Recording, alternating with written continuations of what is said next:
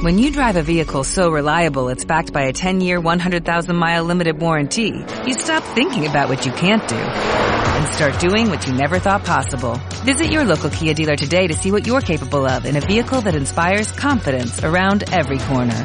Kia, movement that inspires. Call 800-3334-KIA for details. Always drive safely. Limited inventory available. Warranties include 10-year 100,000-mile powertrain and 5-year 60,000-mile basic. Warranties are limited. See retailer for details. Hello, it is Ryan, and I was on a flight the other day playing one of my favorite social spin slot games on ChumbaCasino.com. I looked over the person sitting next to me, and you know what they were doing? They were also playing Chumba Casino. Coincidence? I think not. Everybody's loving having fun with it. Chumba Casino is home to hundreds of casino-style games that you can play for free anytime, anywhere, even at 30,000 feet. So sign up now at ChumbaCasino.com to claim your free welcome bonus. That's ChumbaCasino.com and live the Chumba life. No purchase necessary. BGW. Void were prohibited by law. See terms and conditions. 18 plus. Radio Marca se emociona. Radio Marca. Estàs d'acord amb l'opinió dels nostres locutors? Escriu el que penses a radiomarcabarcelona.com Perquè la teva veu també ens interessa. perquè la teva opinió és important. Fes-te sentir a radiomarcabarcelona.com. La web de la ràdio dels esports.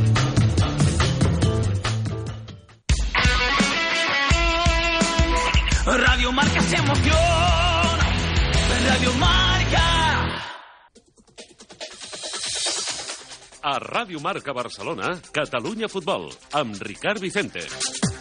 Senyores, senyors, què tal? Molt bona tarda, benvinguts a una nova edició del Catalunya Futbol. És dimecres 18 de gener del 2023. Des d'ara i fins les 3 de la tarda, les informacions i els protagonistes del futbol territorial català. Amb Jordi Vinyals, a la direcció tècnica i control de so, amb el suport d'Àngel Martínez i el treball de producció i redacció de Dani López i Adrià Garcia. La batalla electoral a la Federació Catalana de Futbol continua. Ha començat la presentació de recursos per part de les diferents candidatures. La jornada informativa al futbol territorial català té un nom propi, Víctor Oribe, un dels futbolistes més destacats dels darrers anys, ha anunciat que no continuarà al Vilafranca. En Víctor s'incorpora al Reus Futbol Club Redis, de seguida esperem parlar amb ell. I també establirem contacte amb l'entrenador del Cornellà, Gonzalo Riutor, per analitzar el bon moment de l'equip. Amb Toni Sureda passarem revista a la primera volta del Manresa a la segona federació i posarem en valor el primer triomf de l'Alpicat a la primera divisió catalana.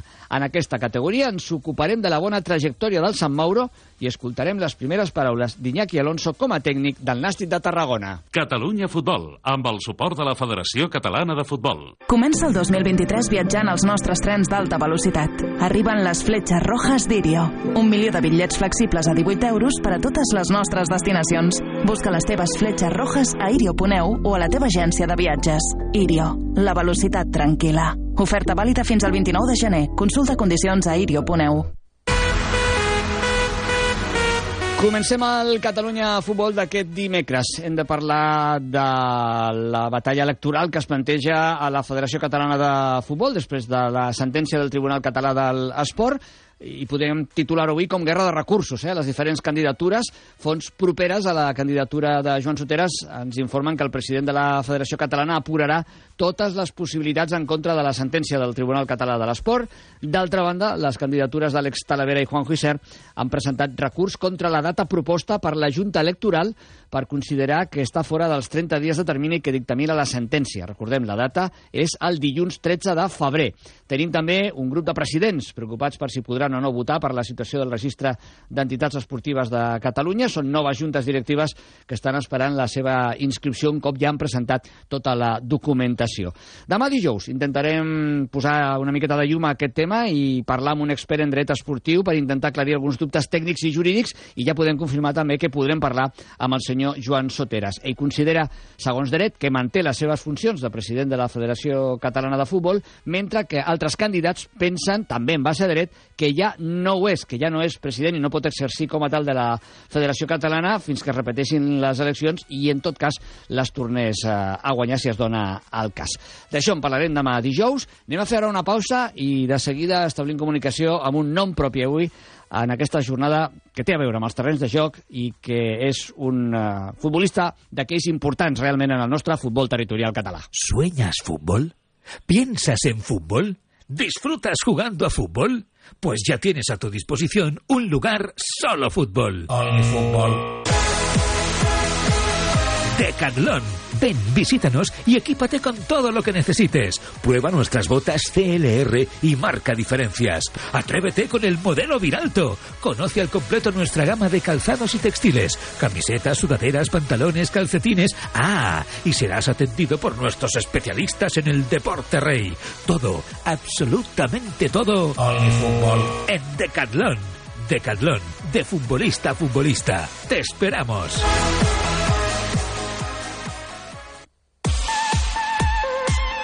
Seguim endavant. El Catalunya Futbol d'avui entrem ja en aspectes futbolístics. Deixem, aparquem els temes electorals de la Federació Catalana de Futbol i avui hi ha un nom propi, evidentment, en el futbol territorial català, que és el del Víctor Oribe, que ha anunciat que deixa el Vilafranca després de nou temporades i mitja, després de pràcticament 10 anys, i s'incorpora al Reus Futbol Club Redis.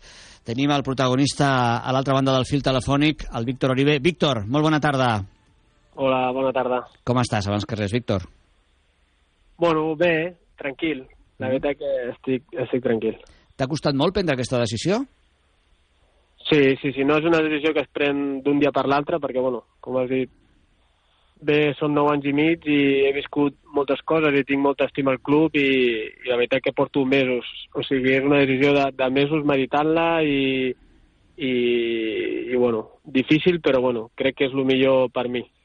Canvies d'equip, baixes de categoria, mm, les motivacions una es pot preguntar quines són. Evidentment són personals i és decisió del Víctor Oribe, però per on va això, Víctor? Bueno, al final, el meu horari laboral, doncs, bueno, eh, és una mica... No és que sigui incompatible, però està bastant lluny de Vilafranca, on treballo, eh, que és al costat d'Escó. Visc a Vilaseca i, bueno, eh, em queda una hora quasi Vi- Vilafranca i bueno, al final tinc un criu de sis mesos, eh, vull estar a prop de casa, per això la, la meva decisió és més que res personal en tema de familiar i laboral. Mm. Eh, crec que el temps és or ara mateix i bueno, al final ha sigut la decisió. El Reus també crec que és un projecte ambiciós i, i també bueno, em cridava l'atenció i bueno, al final mira, he decidit guanyar una mica de qualitat de vida. Mm. I tan ambiciós, evidentment, són líders del grup 3 ara mateix de la primera divisió catalana i amb moltes possibilitats i opcions de lluitar per l'ascens directe a la tercera federació. Eh, ho comuniques al club, al teu club, diguéssim, de tota la vida últimament, d'aquests últims 10 anys, que és el Vilafranca, com, com ho reben al, al club, aquesta informació? Bueno, jo fa un parell de mesos ja vaig dir al president no, que al gener parlaríem perquè bueno, li vaig explicar la situació tal com, com l'està vivint i, i bueno, visquent i, i bueno, ell ho va a la perfecció i bueno, al final no s'ho esperaven perquè bueno, el dilluns truco el president, truco l'entrenador, el director esportiu, els hi comento la situació i que volia marxar i bueno, ells la veritat que van intentar fer l'últim moment que, que aguantés aquest any, però ja et dic, com feia tants mesos que la portava meditant, al final, quan jo prenc una decisió, eh, la prenc amb, totes les, amb tot el que vingui per davant i, i ja està. Eh, ho van entendre al final, eh, per sort, m'estimen molt i, i ho van entendre, eh, crec que he acabat el millor possible i, i, i marxo tranquil, mm. amb el cap ben alt. Ens has donat moltíssim dins del futbol territorial català i continuaràs eh, donant-nos moltes coses ara amb una altra samarreta, però al Vilafranca l'etapa s'acaba i, per tant, li has donat moltes eh, coses. Quina valoració fas de la teva estada al Vilafranca? La, la valoració crec que mai m'hagués imaginat no? eh, marxar d'un club nou anys i mig després amb... Bueno, les dades estan... Eh, el Vilafranca m'ha fet disfrutar, crec que junts de la mà hem viscut moments pues, inolvidables, increïbles, i, i això és el que em quedo, amb els moments, amb la gent, amb l'afició i amb tot el club tan proper i tan familiar i que m'ha fet sentir-me com a casa i que els hi dec, els hi dec molt perquè, eh, com deia ahir, vaig vindre que era un crio, diguéssim, i marxo pues, sent una persona adulta amb les coses molt clares, eh, m'han fet gran ells mateixos també i no res, estic Mm. molt agraït amb ells. Víctor, acabo. Eh, des de que comuniques aquesta informació i es fa pública, eh, el mòbil què? El, el, El mòbil, sí. he marxat de casa a treballar amb 100% de bateria i crec que em queda 3%, imagina't. Estic, tinc molts missatges de molts companys i ja et dic, és que estic que, que, bueno, jo sé que tinc molts amics i que ens coneixem tots, però no tindré temps, no sé si tindré temps d'agrair a, a tothom tot el que, el que m'està dient, les paraules que Doncs m'està dient. a, aprofita que estàs a la ràdio. Si vols enviar algun missatge d'agraïment des d'aquí i així t'estalvies uns quants, si vols. Bueno, el que, el que he ficat a Twitter, al final, eh, agrair a tots per, per l'estima que, que, que, que em donen, la, la que m'han donat, com m'han tractat, i és que estaré eternament agraït al Vilafranca per tot, Mm. per tot. Vamos, no tinc res. Doncs atenció als oients, eh? no es retira eh, el Víctor Oribe, canvia de club, seguirem cantant Que els seus gols, clar. sí, sí, que quedi molt clar i seguirem... M'han arribat molts missatges dient que em retirava, dic no, No, no, no, no. queda una mica de corda. I tant, amb la qualitat que té el Víctor i el que ens ha fet gaudir aquí en els nostres matinals de futbol al Marcador Catalunya i durant la setmana quan hem parlat en altres ocasions eh, amb ell. És, sens dubte, un dels grans protagonistes aquests últims anys del futbol territorial català i li desitgem el millor i, i bueno, doncs ja l'adverteixo que espero demà o si no divendres tenir-ho preparat perquè l'actualitat electoral de la federació ens està ocupant espai aquests dies eh, perquè és necessari, evidentment, doncs eh, estem recollint una sèrie de veus properes al, al Víctor i volem escoltar què opinen els que han estat companys seus durant tots aquests anys de, de vestidor. Eh, serà demà o serà demà passat. Víctor, gràcies per atendre la trucada. Insisteixo, és un punt i seguit, perquè continua sent jugador de futbol a la territorial catalana, mm, a partir d'ara amb el Reus Futbol Club Redis. Gràcies per atendre'ns i tota la sort del món, que te la mereixes. Una forta abraçada i bona tarda. Moltíssimes gràcies a vosaltres. Una abraçada. ¿Estás cansado de subir andando a casa? ¿O de tener que llevar el cochecito y la compra a mano? ¿Cuántas averías lleva tu ascensor este año? Aquí tienes la solución. En Inter es el líder en el mantenimiento de ascensores de todas las marcas. Líderes en precios competentes. Líderes en mejorar la calidad de vida de las personas. Llámanos, di que nos has escuchado y crearemos el presupuesto ideal para tu comunidad. En Inter Ascensores 900 365 007.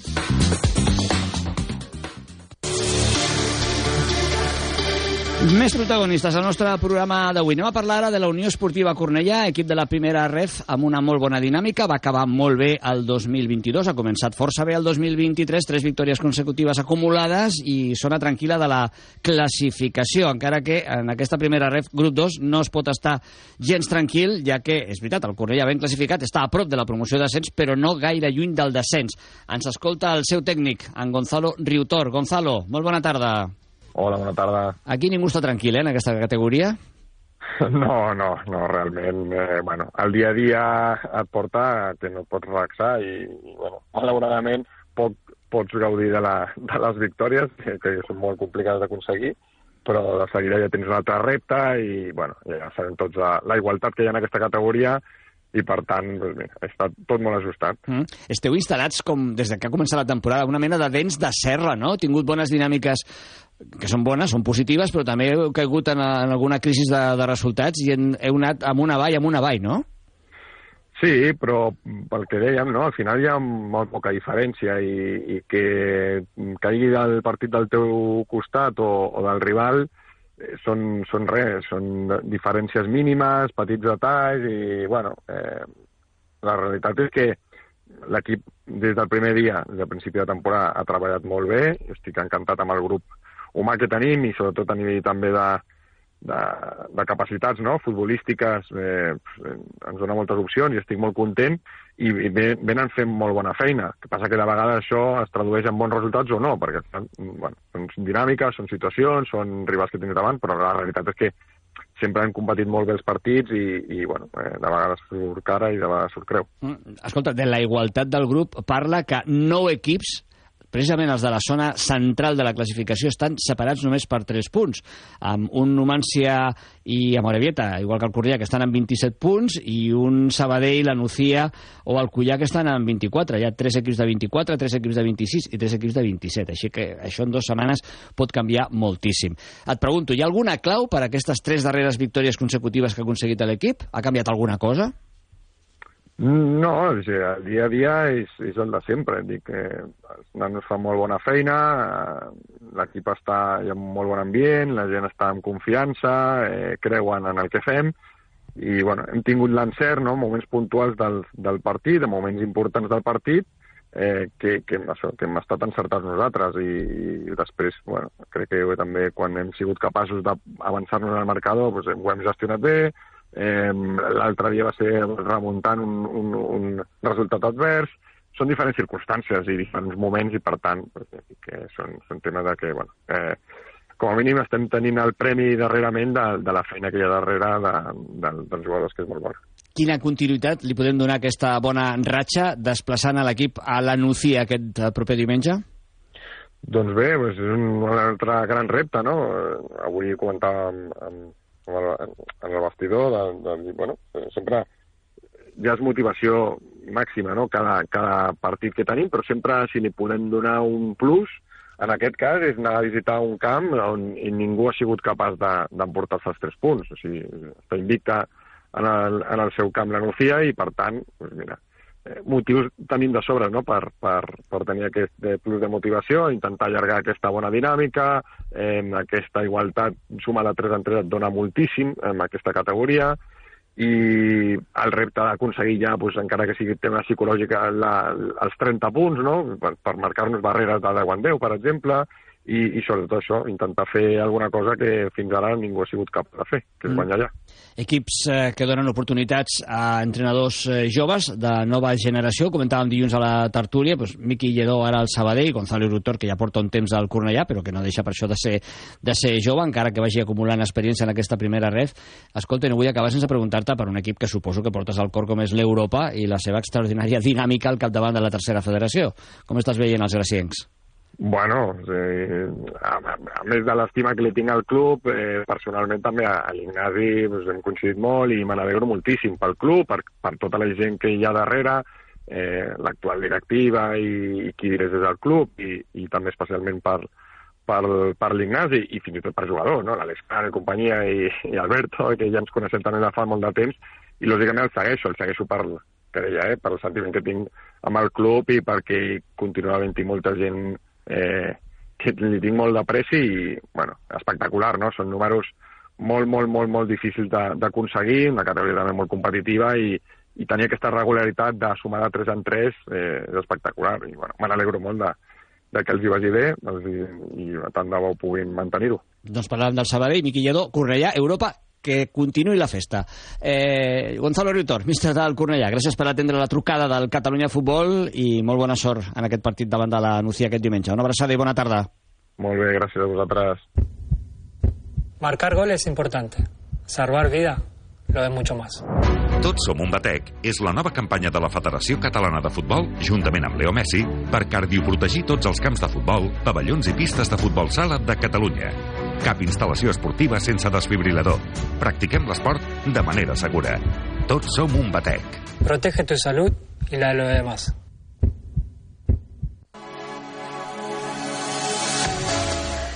Seguim endavant al Catalunya Futbol d'avui. Anem a parlar amb un altre protagonista futbolístic eh, del nostre futbol territorial. Ell és Toni Sureda, jugador del Manresa. Victòria aquest darrer cap de setmana 2 a 1 davant de l'Ebro en aquesta segona ref, en aquesta categoria. La única victòria dels equips catalans eh, en aquesta darrera jornada que tancava la primera volta.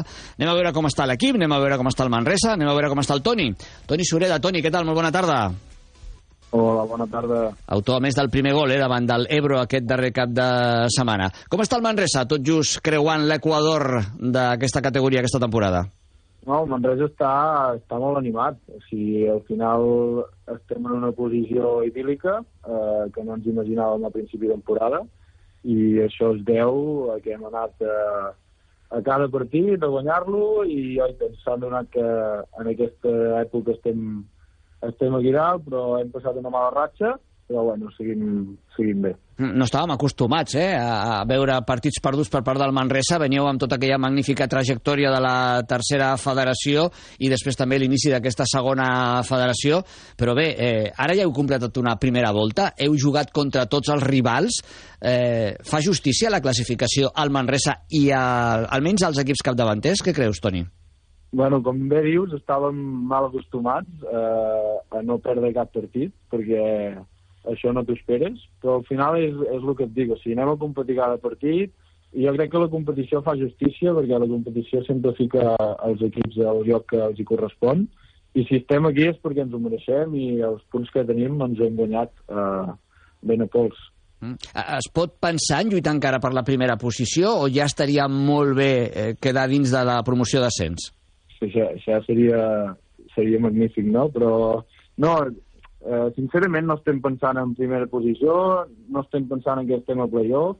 Ja et dic, aquests quatre partits que no hem pogut eh, guanyar cap dels quatre, no ens hem estat preocupant, ens preocupàvem del partit que ens venia i, i ja està. O sigui, no, no estem pensant en quedar primer ni molts menys. Anem a complir els 43 punts, que és l'objectiu que ens hem marcat, i després tot el que vingui ja serà benvingut i de manera de regal. Eh, fixa't com és la història, no? Fem memòria enrere, l'equip pujava, sortia el calendari i el primer partit era el camp del València, que era com el debut històric del Manresa a la categoria, i davant d'un gran al València, aquella expedició que es va muntar, seguidors que van anar amb l'equip. A l'equip va guanyar el camp del València, no podia començar de millor manera la temporada. Escolta, ja ha passat una primera volta, el València Mestalla serà el rival, el visitant del Congost aquest eh, diumenge.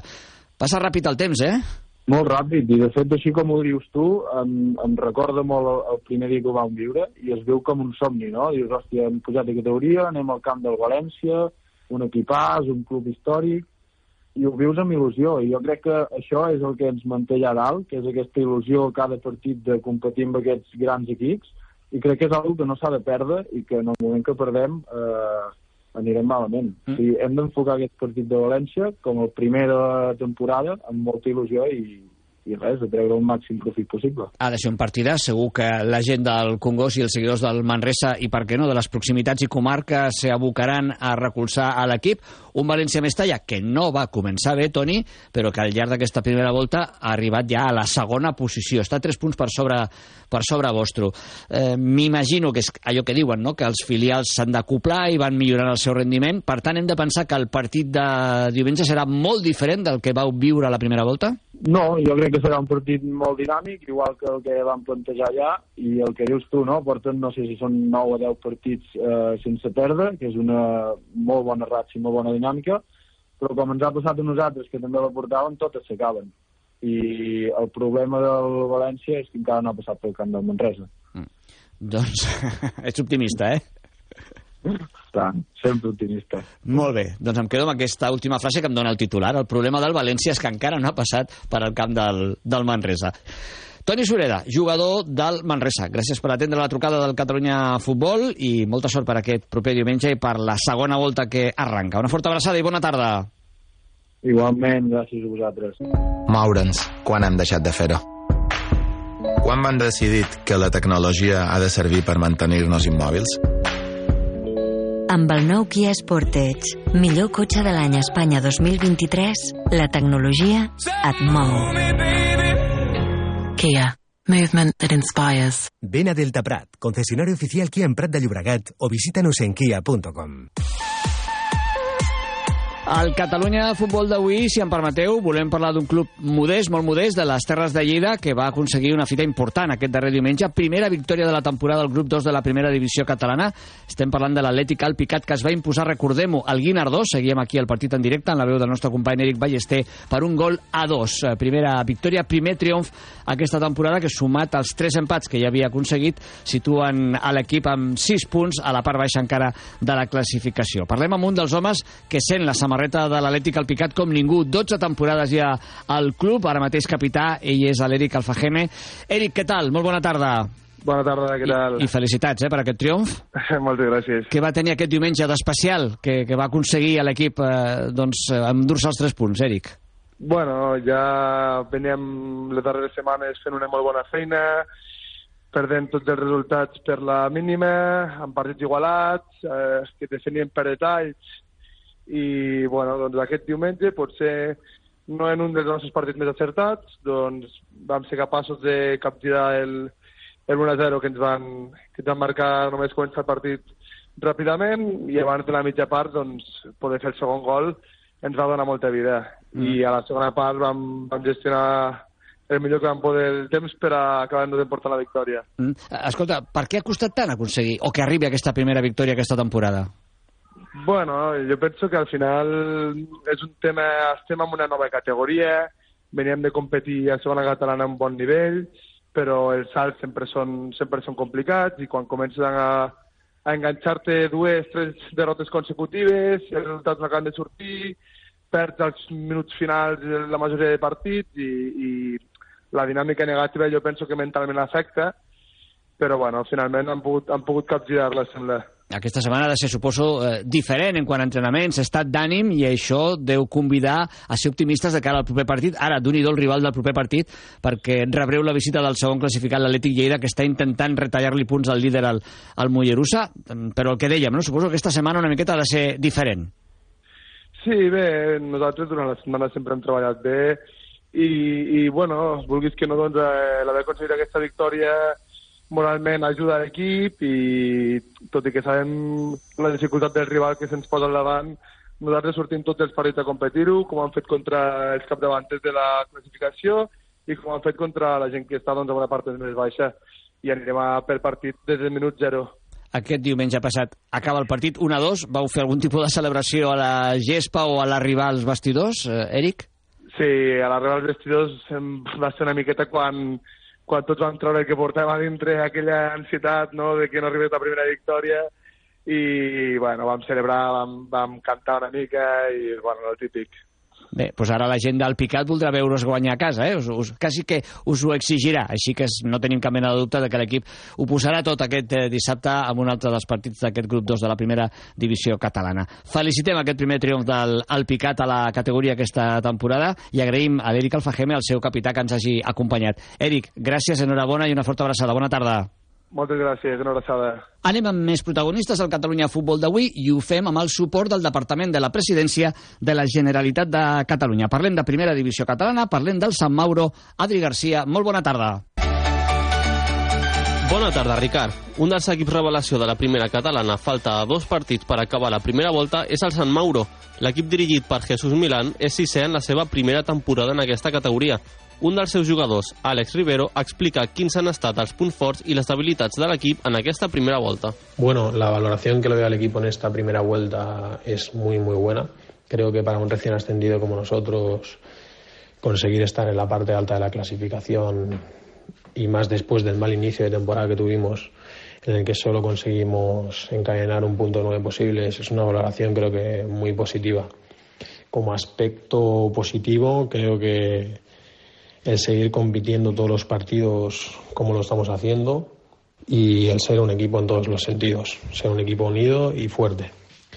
Y como valoración negativa, creo que el hecho de encajar, creo que hemos encajado muchos goles y que un equipo que quiere estar luchando por estar entre los cuatro o cinco primeros debería de, de encajar pocos goles.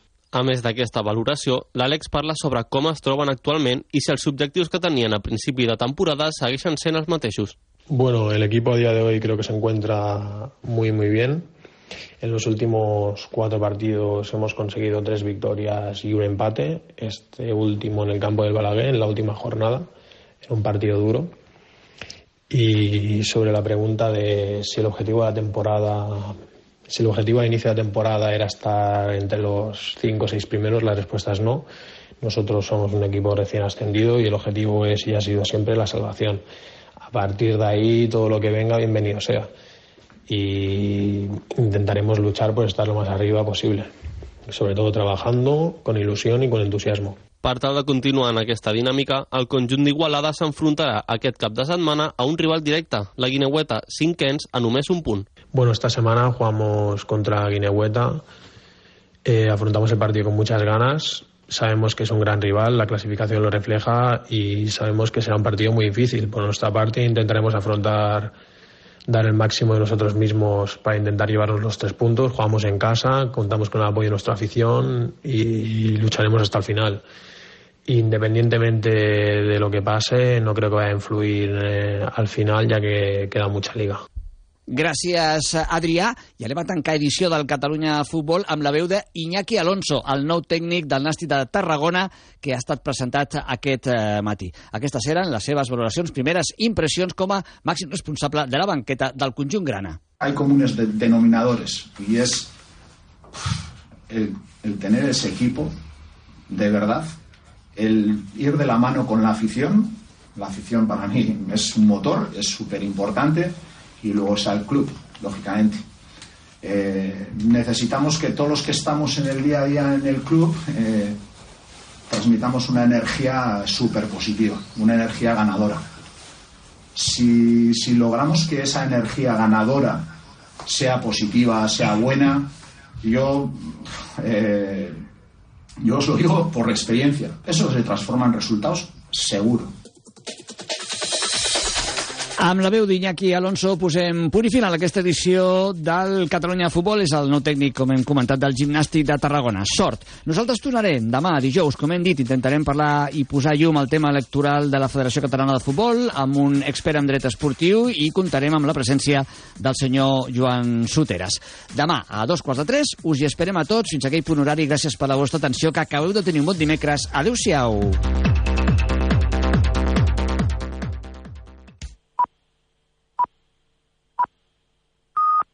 Judy was boring. Hello. Then Judy discovered ChumbaCasino.com. It's my little escape. Now Judy's the life of the party. Oh, baby, Mama's bringing home the bacon. Whoa, take it easy, Judy. The Chumba life is for everybody. So go to ChumbaCasino.com and play over 100 casino-style games. Join today and play for free for your chance to redeem some serious prizes. chumba ChumbaCasino.com. No purchase necessary. Void where prohibited by law. 18 plus terms and conditions apply. See website for details.